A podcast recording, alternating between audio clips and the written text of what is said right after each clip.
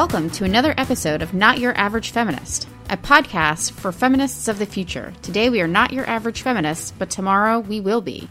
I'm Christina. I'm Sarah. And I'm Amanda.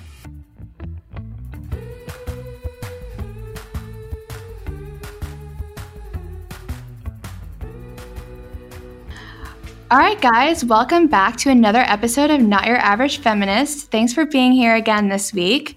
Um, this is Amanda, and I'm particularly excited about our show this week because we're just going to cover a bunch of things that have been in the news lately, um, some things that we just felt like we couldn't ignore. So we said goodbye to the schedule, and um, we're just talking about some some current events, as they call them. Um, and so uh, I want to start, Christina, with um, talking about that Gillette ad that just came out, I guess, a couple days ago and caused quite the controversy. Um, so it's about a minute and a half long. Um, I'm sure by now everyone's seen it or at least heard about it. It's an ad that um, I'm totally blanking on the tagline at this point. Maybe you can help me out. But it basically just goes through, starts with like talking about the Me Too movement and sexual harassment and everything that's been that we've been talking about as a society the last year.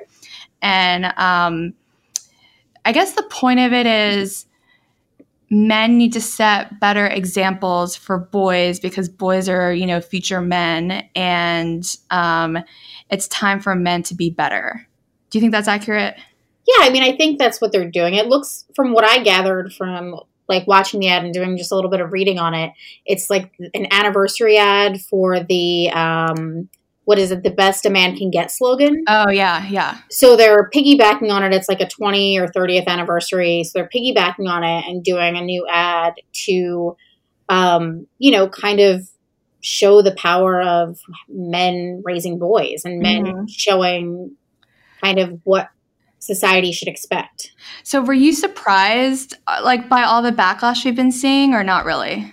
Yes. I think it is similar to the backlash that the Nike Colin Kaepernick ad got. Yes, yes, I was thinking the same thing. I it's so similar. Um, if you would have just taken the word toxic masculinity out of the very first part of the Gillette ad, people mm-hmm. would be talking about how uplifting and powerful and how this shouldn't even just be an ad for small boys, it should be an ad for all kids because all mm-hmm. kids should be standing up to bullies and trying to make the world a better place and try to be more unified as a country. Um, whereas the Nike ad showed people fighting through adversity. Um, you know, yeah. I, I think it's similar. So I think the uprising and people being upset about it just shows you how divisive the country is at this point. So you think the but you think the backlash is is a little misplaced. Oh, 100%. Really? So that's really interesting because so I like the first day that everyone was talking about it, I actually didn't watch the ad because I just I just kind of wanted to stay out of it and I didn't really want to join into this this conversation because outrage culture is so big right now and I just I think both sides get outraged so easily. Um, for no reason. And um, but so by the time I finally watched it, I kind of had a similar reaction at first. I was like, you know what, this ad, I don't, I don't think it was executed very well, and I don't think it's like the greatest ad I've ever seen, but it's not controversial and it's not um, it's not like slamming men per se. And, and again, this is after I read a lot of stuff. Like I read the Ben Shapiro piece about it. Um, and who else? I don't. I think maybe David French of National Review wrote something. I'm not quite sure if he did. Um, but I read this was I didn't watch it until after I read a lot of the outrage pieces on the right, and so my initial take was really similar to yours. Like this isn't that bad. I could see why some people would say that this was even uplifting um, and inspirational. It wasn't until I watched it like three or four times that it really started to bug me, and I'll tell you why. So at about like the 30 second mark, um, the ad kind of pivots from being kind of about, Me Too and like sexual harassment. And there's a line of dads standing behind grills, um, chanting over and over again, boys will be boys. And in in front of them, you see later that there is like a couple boys wrestling um, in the yard. And I, I think they're trying to imply that like one of them is beating up the other one. Um, but the thing that really gets me is like to me it's not totally clear that it's bullying that's being that's taking place.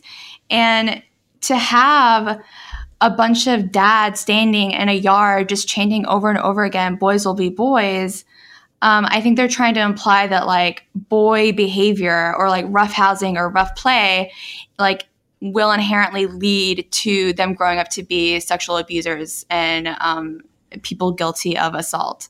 And I don't like that connection. And I think that they're trying to build a bridge between um, behavior in childhood and like really bad behavior as adults. And and I, a like I, there's not enough time in, in one ad to draw that connection, and I don't think they did it very well. But they made the implication, and that to me is enough to be upsetting. Does that make sense? Yeah, I mean, I guess I just didn't get that from the ad. Okay. Um, I felt like it pivoted to a point of like talking about the Me Too movement and kind of moving through like issues to then moving mm-hmm. into really the bullying aspect of the ad, which I felt was a big like for me that was what stood out the most because really? it's so it's so prolific now. I mean, yeah. you have kids that are seven or eight years old and you see it in the news that are committing suicide. Yeah. No, I yeah, I definitely think bullying is a huge issue right now. But to me, I mean, uh, but I guess to me, it's like who today is standing in a front yard and who like knows that there's bullying going on and then and just saying boys will be boys like that to me is such a stretch and is doing a disservice to a lot of men out there who are actually trying to do the right thing and it implicates to me it implicates all dads. And it wasn't 100% clear to me that it was bullying. And maybe maybe i'm an outlier. Like maybe everyone saw that and clearly thought yes that is a clear example of bullying. But to me when people depict bullying on tv or in the media it's like you know shoving someone against a locker or like pulling down their pants uh, uh, or whatever it is. But like rolling around in the yard I just don't know. I mean, and that to me was the confusing part. And and uh, it, it I don't like. To me, it's like okay, are we at a point now as a society where we are going to start pointing out boys that are eight, nine years old and roughing around and saying like, "Oh, that's a future harasser right there because he's playing rough." I mean, I guess I just didn't get that out of the ad at all. I mean, I think they were pointing out the fact that you know you may not know people, but I mean, mm-hmm. I've seen it firsthand of it with kids getting bullied. I feel like it's almost, to be honest, girls that do more bullying than boys. I was reading about this ad on Reddit and I was kind of going down a Reddit rabbit hole and I copied down this quote from a user. Um, and the quote from this Reddit user was, um, I was fascinated to learn that bullying lies in the province of maleness. I could have sworn I've seen women bully other women, but I must have been mistaken, which kind of goes to what you were just talking about, which is so true that like girls bully just as much, if not more, than boys do. Yeah. But I don't see a lot of corporations doing ad campaigns targeting female bullying. Well, I mean, I think the biggest reason that Gillette did this ad was because of the um, anniversary of the branding the best a man can get. Mm-hmm. And they did this to to use their platform to promote kind of like I would say a a good message. I mean, mm-hmm. this is mm-hmm. not a message that men should be teaching boys. This is a message parents should be teaching their children. But yes, I agree with that 100%. Because of the slogan the best a man can get, they obviously wanted to tie it in. I'm I'm, you know, I'm sure because Gillette does women's razors as well, mm-hmm. they pivot and, you know, do an all encompassing ad and say, I would know, love to see that actually. I think they should totally do a similar ad for female razors. Yeah. Um, yeah, I don't know. I mean, I hear everything you're saying. I think like what they were going for was good. And I agree with the message of men should be good role models and should be better. Um, I do think that's a good message. It's just that part in the middle really threw me for a loop. Um, because I'll be honest, as, as, you know, as someone I look, I grew up in a house of girls. Um, I don't have children. I'm. I'll be honest. I'm not around boys, but the boys I have seen, like I do have cousins, and they roughhouse and they run around and they chase each other and they play rough and they wrestle and and to an extent I do think that boys will be boys and it's okay to say that obviously not take it too far but it's okay to acknowledge that and say that I mean not think like they're gonna just automatically grow up to be future abusers. Yeah, I mean, you know but, what I mean? but Gillette probably also was looking at it from a, a pretty smart marketing standpoint because when Nike put out the Colin Kaepernick ad, their sales Mhm. increased. I don't know the percentage of increase, Oh yeah, um, but their I'll have to look at sales. Their sales, um, you know, drastically boomed after the ad. yeah, and I'm sure I'm sure Gillette will probably see a boost. Like even with with all these people saying we're you know they're going to boycott Gillette, I don't. I I usually I, I tend to think that that stuff never really sticks. yeah, So they probably will see a boost, and and yeah, it probably will end up being a great marketing decision for them. So, what? How do you feel just in general about like the trend we're seeing of corporate brands lecturing us, if you want to use the word lecture, but lecturing us on issues like this and morality in general? Like, Um, like you mentioned the Nike ad. I mean, I feel like it's unfortunately something that we're going to see more of. Mhm. I feel like we've come to a point in time where everyone's outraged about something I know. and people latch onto it and then they're like, oh, we can sell to this group of people because this is our demographics that we want to be selling to. And they're outraged over X, Y, and Z. So let's add this to, you know, kind of get our name out there or go viral Mhm. or however you want it to be. I mean, I mean, I'm trying to think of other examples, and I wish I had written some down. But other than like Nike and Gillette, I feel like um, there's just been a. It feels like there's been a constant like barrage of on both sides. mar. Oh yeah, for sure. But like marketing campaigns that are lecturing us about how to be better people instead of just like here's our product and it's awesome and here's why you should buy it. And I think at this point it's okay to be a little bit fed up with that to be honest cuz I'm starting to feel fed up with it. And I just had a thought since we've been talking about sports, I'm kind of dreading the Super Bowl this year because who knows how many like morality lessons we're going to get during halftime Yeah. or during the commercial breaks this year. I think like I'm going to keep a running tab. Maybe we should have like bets on this or something like over under. Like I think it's going to be overwhelming the morality lessons we're going to get during the Super Bowl this year. I And I mean, last year, one of the most they they touted as one of the most memorable Super Bowl like ads was a string of ads by Lump, 88 Lumber, and it was talking about immigration.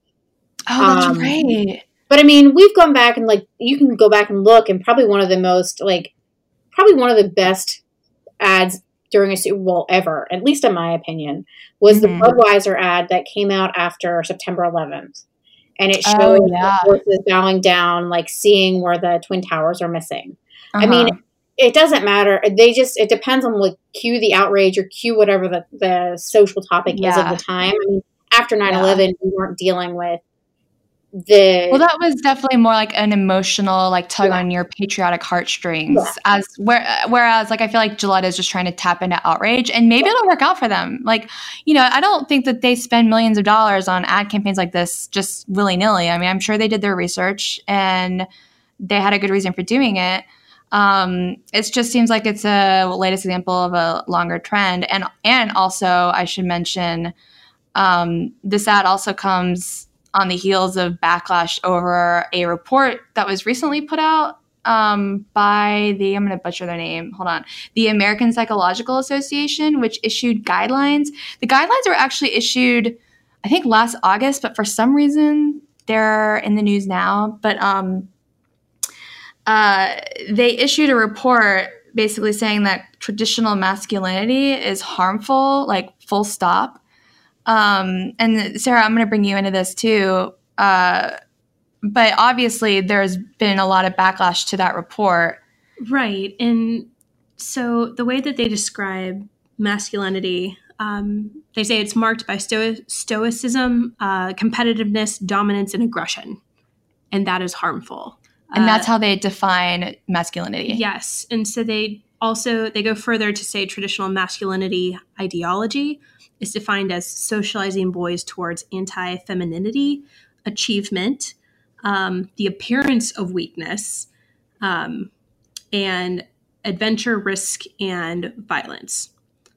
Alrighty. which um, I I do not see how those are connected. Those are traits. yeah. I'd, I'd say maybe that. I mean, obviously, men are more aggressive on the whole than women. and They have been historically, but I don't see how that has led to I, I, the larger problem that the APA is trying to diagnose here is problems with just the male psyche, especially when we're talking about um, modern Western democracies with men in them. Um, you're seeing uh, incredible rates of drug use and dropping out of the the workplace or the the job market. Uh, you're seeing suicides increase. Um, it's just it's bad news. Yeah, and, so, a lot of this is about them trying to like issue guidelines on how to treat men's mental health. and they're trying to come up with a diagnosis for what's the problem. But I think the problem with their diagnosis is that they're just getting at the wrong point. Um, they're they're trying to say just the traditional values that men have grown up with in Western societies are are the stem of the problems for why they're feeling so um, Disconnected today, Disconnected for lack of a better word. because of all the shifts that have happened in society, in culture, with the economy. Uh, you saw this. Um, this will be several weeks ago um, when Tucker Carlson went on a rant about oh yeah, about the problems. I, would describe it as I think he said the culprit was really just like the the lowering of moral standards and the indifference of elites that really have kind of like shaped society at large. And so it's it's just it's just this whole idea that men are victims. And I think that's going to make the problem even worse because Mhm. if they feel like their society has let them down, um, traditional ideas of what a man is don't apply anymore. Uh, we already have a society where people aren't attending church, they're disconnected from their communities, they're not involved in local organizations. Like, what are they gonna, what do they look for now? If everything's breaking down and deconstructing, that's just gonna push more men into feeling helpless and turn to things like drugs or violence or something Yeah. like that. and to feel hopeless because Mhm. we already know that you know and again i wish i had stats in front of me but the suicide rate in america has been going up the last few years at an alarming rate and the most the vast majority of people who commit suicide are men and you have to ask yourself like why why do men go down that path? And maybe there's something to that like what you were just talking about of there not being systems or communities or um, like a network or a um, what's the word I'm looking for? Like a safety net or something for men to turn to that are struggling with these issues. And you know there is something to be said for you know the stereotype of oh men like you need to bottle in your up your feelings and be a man and like you shouldn't show emotion or show that you have problems or are struggling no like you should and you should seek help but we also there needs to be a place for them to turn Yeah. and i think that's kind of what you're getting at is like the breakdown of society is a lot of unintended because I- consequences honestly, right now it's in vogue to just be like traditions and the establishment be damned. hmm So if we're completely taking down centuries worth of traditions yeah and just scrapping it for what? This new modern progressive agenda that is completely untested and undefined Mhm. and very like loosey goosey. yeah christina what were you going to say Well, I was going to say with like suicide rates, for instance, um, with men being having higher rates of suicide, it's because Mhm. they do it, in, you know, historically do it in more violent ways, whereas women do not. Um, and I just know this from like my husband has his master's in psychology. We, oh yeah. a lot of like we talk about a lot of things on a very regular basis, hmm and um, especially because when he was in law enforcement, he dealt with suicide on a almost daily basis. Hmm and women generally will take pills Mm-hmm. um, and somebody and so normally it's a cry not saying that men don't do it as a cry for help but they're able to get there in time to be able to save their lives whereas the amount of like suicides by hanging and handguns mm-hmm. and compared to women is like through the roof. Women almost yeah. never go that violent of a route. Um, which is something to say about like modern medicine. I mean, if, if you look back at modern medicine in comparison to like war, you know, you have soldiers that are coming home that are missing two or three limbs that in World War II they would have never made it home. In the Gulf, yeah. they would have never made it home. Yeah. Um, we're at a point now where life saving measures are so much superior to what they were. We also have to look at the fact that social media is probably playing a lot, especially when it comes to like the younger generation. Mm-hmm. So that like early 20s, like the teens to early 20s, these kids are getting on, you know, Snapchat and sending pictures around and then they're getting tormented over the pictures that they're sending around. Mm-hmm. And these kids go and they commit suicide or different cultures don't believe in treating mental illness the same way. Yeah. Um, so we're running in, there's a whole bunch of things. Yeah. And that's a problem across both genders. Like, that's yeah. not just a male or female thing, but just to get back to the point of like women and girls struggle with this too. And I don't really see a lot of, I mean, maybe I'm just not paying attention, but I don't see a lot of campaigns targeting women with messages like this. And, and I don't know, like, but, but we're, these i think this stuff is really important to talk about and particularly suicide and, and there's no way that we can like really flesh that out on this episode but um i just think i understood the backlash against the apa guidelines just because it seemed to take a very like negative definition of masculinity and label it toxic and i don't see that as particularly helpful. And um, on let's see a couple days ago they issued a statement trying to backtrack and um, clarify as um, groups are want to do. And they said that what they meant to say was that masculinity is only bad when it says that being quote a real man um, is to get their needs met through violence dominance over others or extreme restriction of emotion et cetera et cetera so they have attempted to clarify. You can take it for you know a face value or take it for what you will, but um, at the end of the day, we are having a very real conversation about masculinity and what it means and what is traditional masculinity versus toxic masculinity. I don't think any of us deny that both those things exist, but the question is, what are they, and how much do they overlap? Mm-hmm. And I think no one's doing a super great job explaining those things right now, and especially not Gillette and not the APA from what I've seen. So um, who knows where we'll go from here. Yeah. This episode is brought to you by Rumble Up. Did you know that 90% of text messages are read within the first three minutes? That's right. Stop counting open rates or dialing phone numbers that never connect. Instead, send a text. Rumble Up is the most advanced peer to peer texting platform, driving real conversations between real people. That's right, real. So, whether you're a candidate running for office, a small business, a corporation, or a nonprofit organization, Rumble Up can help you launch your own texting campaigns. Simply visit www.rumbleup.com to get started today. That's www.rumbleup, com and get started today. All right, everyone, welcome back. Um, on the heels of that fantastic conversation about toxic masculinity, I actually watched the PETA ad that we were referencing in the first segment, and it's hilarious. you definitely watch it, but watch it your own risk. Watch it, but it's um, yeah, that's uh, that's one uh, for the for the records. Um, so for this second part, um, I know we have probably talked your ear off about the Women's March, um, but we want to do a couple updates on what has happened. We are we are the week before the actual march. Mm-hmm. Um, a couple things have happened in in the weeks that we've recorded our last couple episodes, and we really want to just talk about the implosion that is happening yeah, right we'd now. really be remiss if we did not talk about this. Um, even given our last two episodes being just about the Women's March, so much has happened, I feel like, in the last few days. Um, and I think it is very redeeming. I think it's positive developments for us.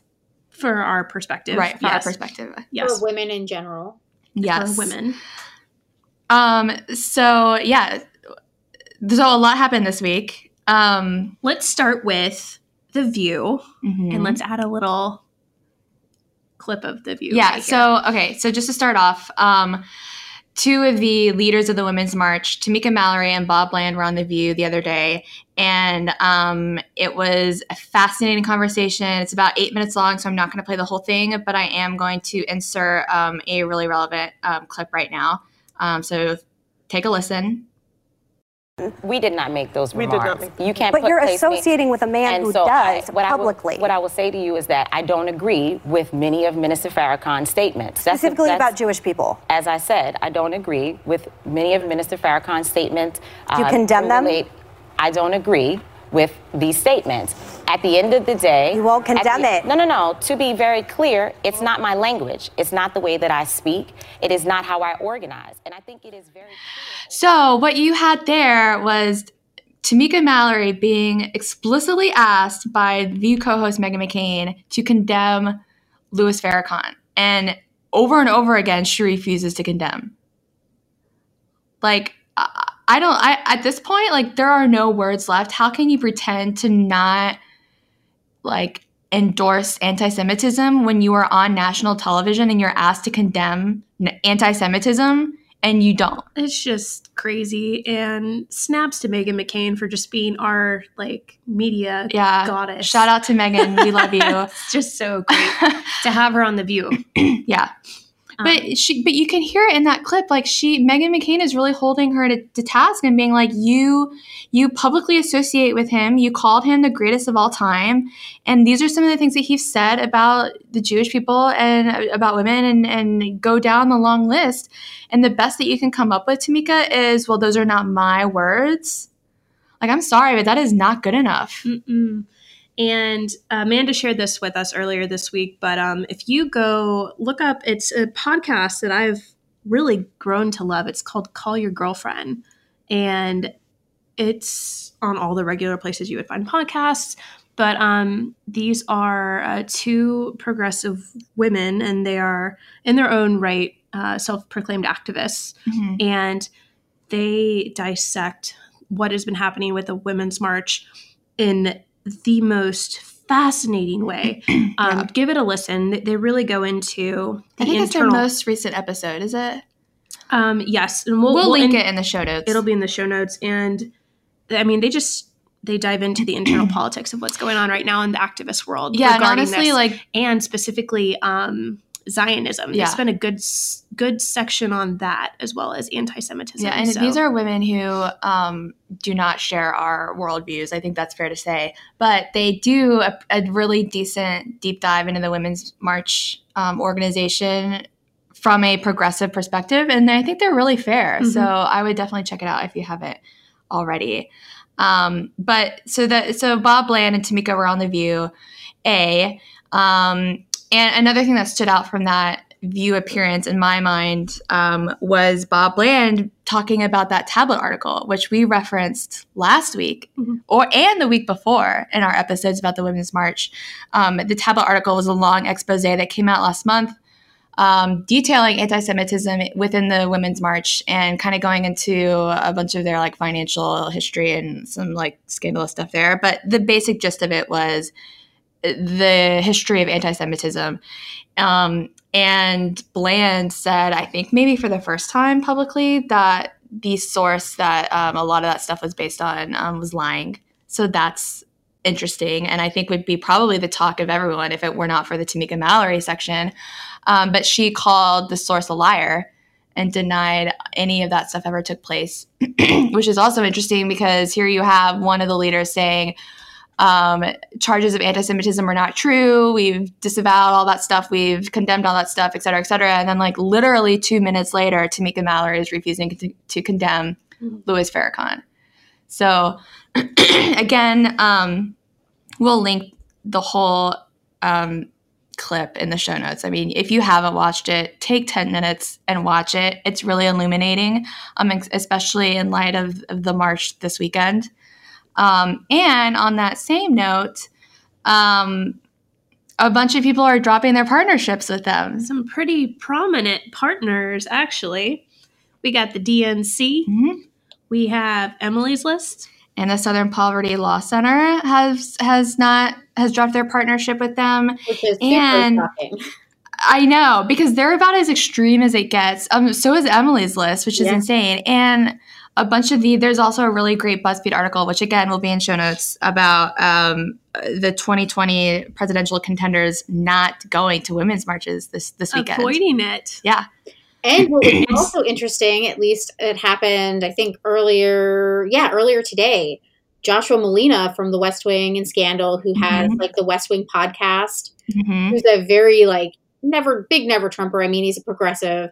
Came out and basically tweeted that uh, Tamika Mallory came out and was trying to get people to come to the women's march, and he retweeted her and was like, "Caught you on the View, no thanks."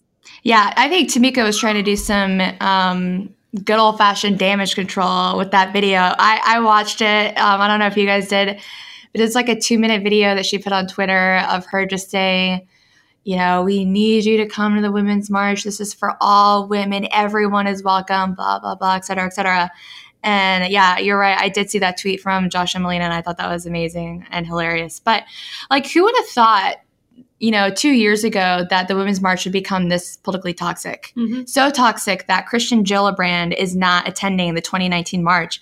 The same Kirsten Gillibrand who said two years ago that the Women's March was, quote, the most inspiring and transformational moment I've ever witnessed in politics. Dot dot dot. Because of because four extraordinary women, Tamika Mallory, Bob Bland, Carmen Perez, and Linda Sarsour had the courage to take on something big, important, and urgent and never gave up. So here we have Kirsten Gillibrand, who last night declared her candidacy for president, um, praising a someone who refused on national television to condemn anti-Semitism. Like this organization is imploding big time. Oh, yeah. It's a political liability. It's great. You might say it's toxic femininity. Toxic feminism, femininity is that a word? I don't know.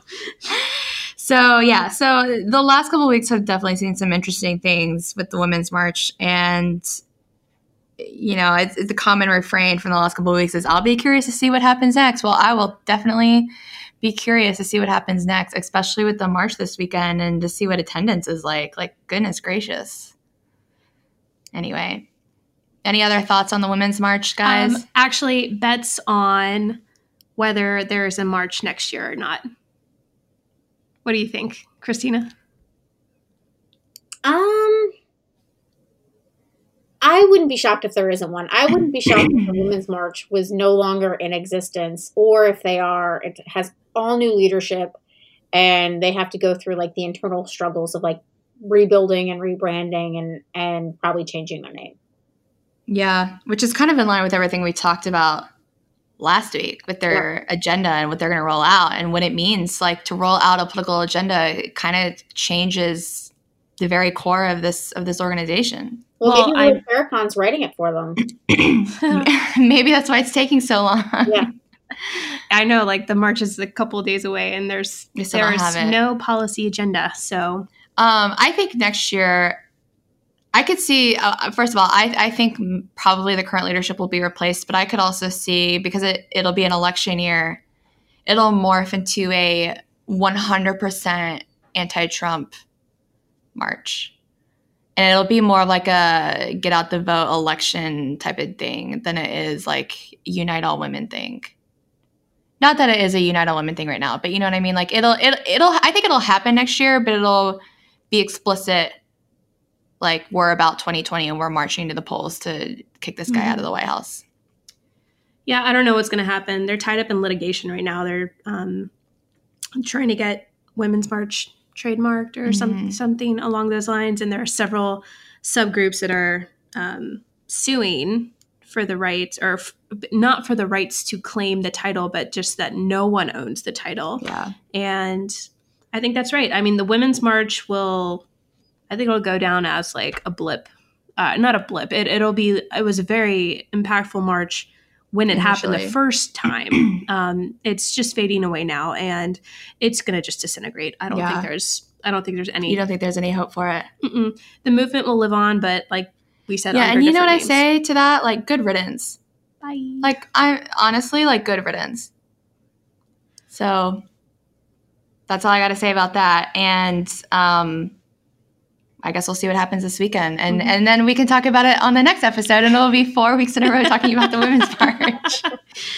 Uh, um, but anyway, that's all we have to say now. Um, thanks for listening. And, uh, you know, if you're a woman and you want to participate in something or be active and support other women, then um, stay tuned for more information from this podcast on ways that we would like to help you do that in the future. yeah. Um, the Women's March isn't the only organization in town, and they're not the only ones um, concerned with women's rights. So we hope you come back next week and keep listening and subscribe. Tell your friends to subscribe, and your mom, and your aunts, and all your cousins, and your friends. Did I already say friends? More friends. More Um, circles. And please leave us a review. Um, and until next week, thanks a lot. Thanks. Bye.